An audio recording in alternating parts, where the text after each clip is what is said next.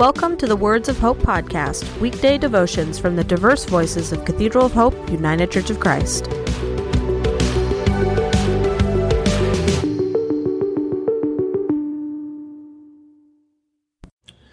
The devotion for today, Tuesday, January 16th, 2024, was written by Kris Baker and is narrated by Jay Williams. Today's words of inspiration come from Acts 5, verses 1 to 11. Now a man named Ananias, together with his wife Sapphira, also sold a piece of property. With his wife's full knowledge, he kept back part of the money for himself, but brought the rest and put it at the apostles' feet. Then Peter said, Ananias, how is it that Satan has so filled your heart that you have lied to the Holy Spirit and have kept for yourself some of the money you received for the land? Didn't it belong to you before it was sold? And after it was sold, wasn't the money at your disposal? What made you think of doing such a thing? You have not lied just to human beings, but to God. When Ananias heard this, he fell down and died. And great fear seized all who heard what had happened. Then some young men came forward, wrapped his body, and carried him out and buried him. About three hours later, his wife came in, not knowing what had happened.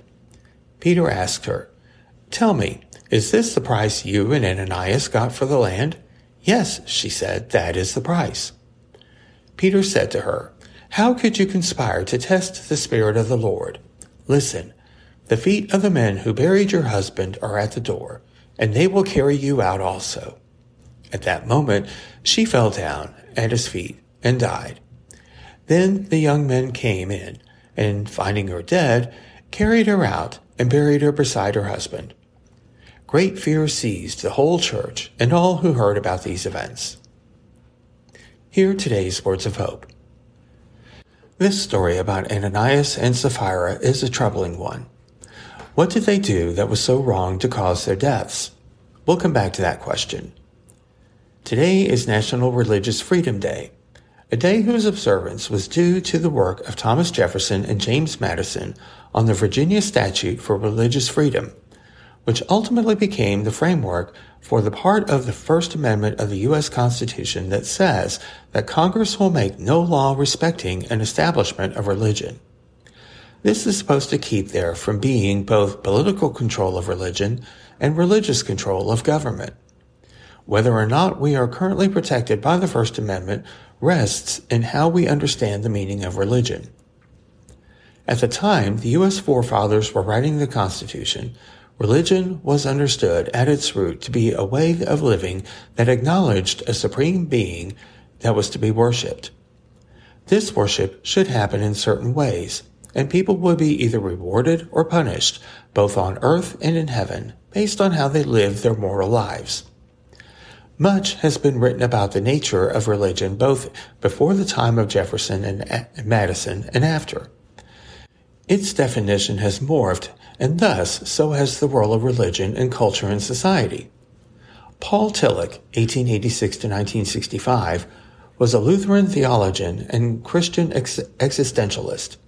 He wrote that religion is the state of being grasped by an ultimate concern, a concern which qualifies all other concerns as preliminary, and which itself contains the answer to the question of the meaning of life.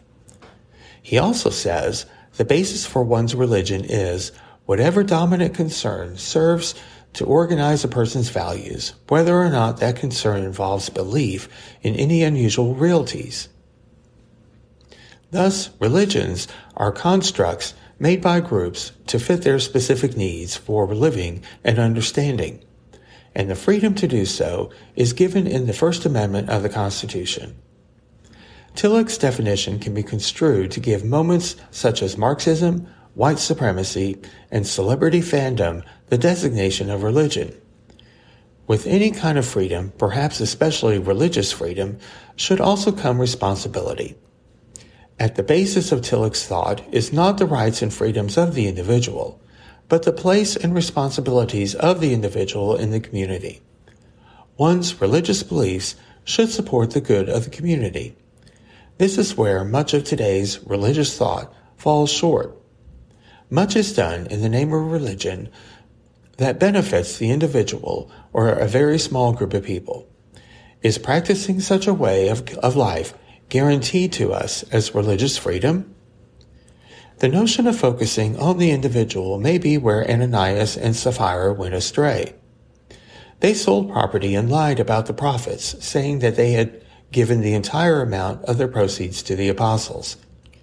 They were thinking first of themselves, and in doing so lied also about their commitment to the community. Death seems like a harsh punishment for what they did, and I suspect the fear that was felt by the people observing these deaths was terrifying, as how many of them and us put our own needs and desires before the needs of the community. As we go about our days, we must live faithfully through our religious values, knowing that what we believe is what shapes and guides us, but that these same values and beliefs may not be the same ones that guide our neighbors. We do have the right to believe as we feel called. We also have the responsibility to do so in a way that does not harm others with whom we share the path. Let us pray. O God, I give thanks for the freedom to love, follow, and proclaim your goodness.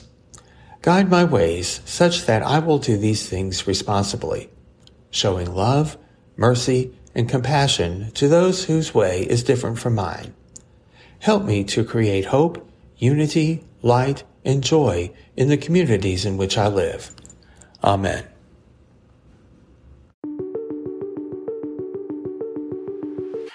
The Words of Hope podcast and the Cathedral of Hope daily devotions are a ministry of Cathedral of Hope United Church of Christ. To support this ministry, please subscribe to and share this podcast follow us on social media, and donate through our website at cathedralofhope.com slash give.